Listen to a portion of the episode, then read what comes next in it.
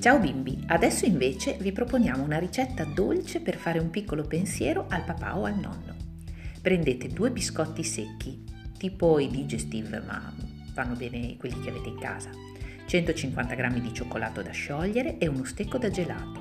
Fate sciogliere il cioccolato e immergetevi i biscotti uno alla volta completamente. Appoggiate il primo su carta da forno e mettete lo stecco sopra il biscotto. Ora appoggiate il secondo biscotto sopra il primo e premete leggermente per farli aderire bene. Mettete in frigo due ore e servite al vostro papà o al vostro nonno un gustoso lecca lecca al cioccolato.